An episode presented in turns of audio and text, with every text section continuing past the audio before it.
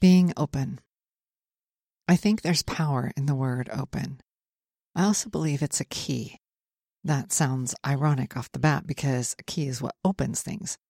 But the way I see the word open, it is the key to opening other things. Like begets like. Openness opens. I sound drunk or something. No, it's like this. If something, a door, a mind, a heart, starts open, discovery happens. As discovery happens and openness remains, there's more discovery.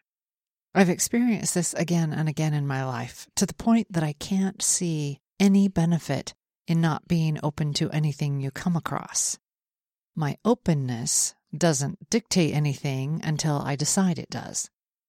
Being open doesn't mean that I somehow lose volition, decision, choice, belief. I lose nothing. I only gain information. I'm not being cryptic, but I can see that I need to be more specific.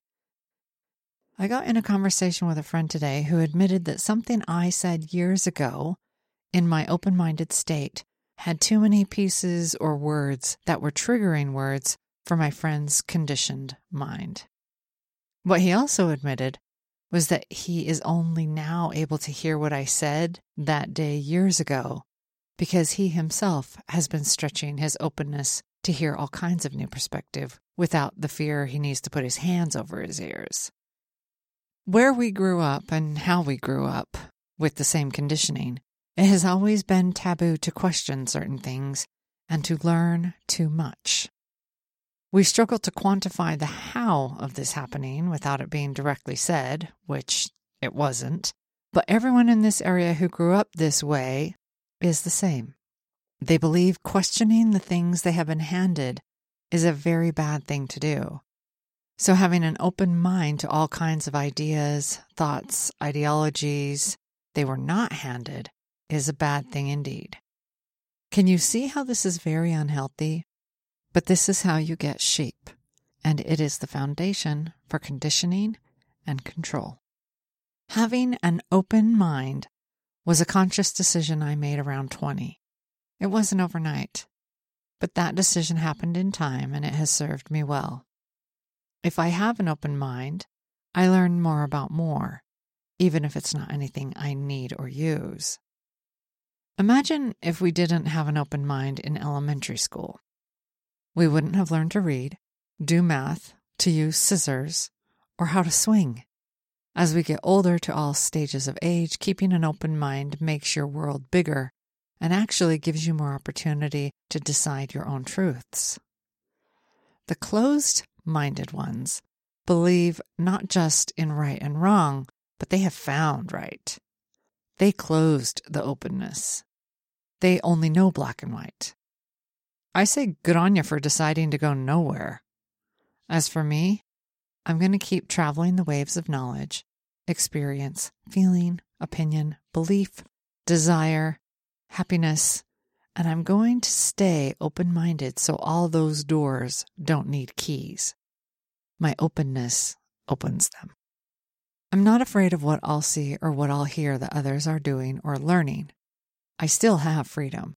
Irrespective of what I hear or see, I feel sorry for those too afraid to explore in life or in mind. Once you accept or reach a willingness to be open and not letting any kind of fear dictate what you hear, you understand that knowledge doesn't affect whether or not you are a good or bad person.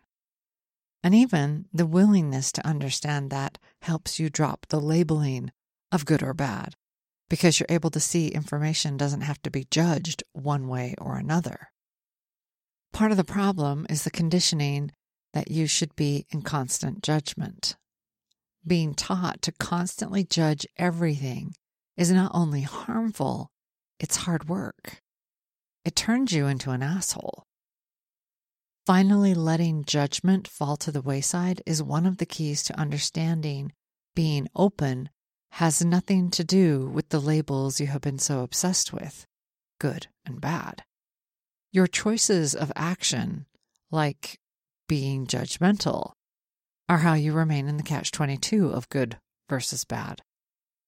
this ability of becoming open to learning does not need to be judged.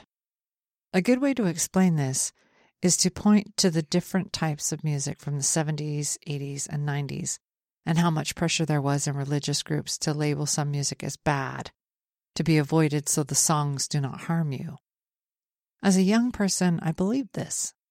I even relied on other people's labels of good and bad on music, and the music I allowed in my ears was largely dictated to me. All these years later, now that I'm past judgment, past labeling, being open to whether or not I want to listen to something, I'm able to see no music ever harmed me. No lyrics ever embedded themselves into my psyche to determine who I became, what I am, how great or poor caliber I turned out is because of me. Music didn't do it. Religion didn't do it. Abuse didn't do it. School didn't do it. Bullies didn't do it. Sadness didn't do it. Happiness didn't do it. Judgment didn't do it. Openness and freedom of choice in who I am made me who I am. My choice, my freedom, my desires. Every part of who I am has been a choice. If I had become an old judgmental asshole, that too would have been my choice. So, what has openness done for me? This willingness to listen, learn, accept, and reject anything I come across in life. It has made me someone who has no need to tell others how to live. It has helped me understand the harm to my spiritual growth by doing what people tell me to do. All these years later, in the middle of what I hope is a long life, I see openness is the key to growth and the enemy of control. Do with that as you will. I'm just an old lady sharing one of her big lessons.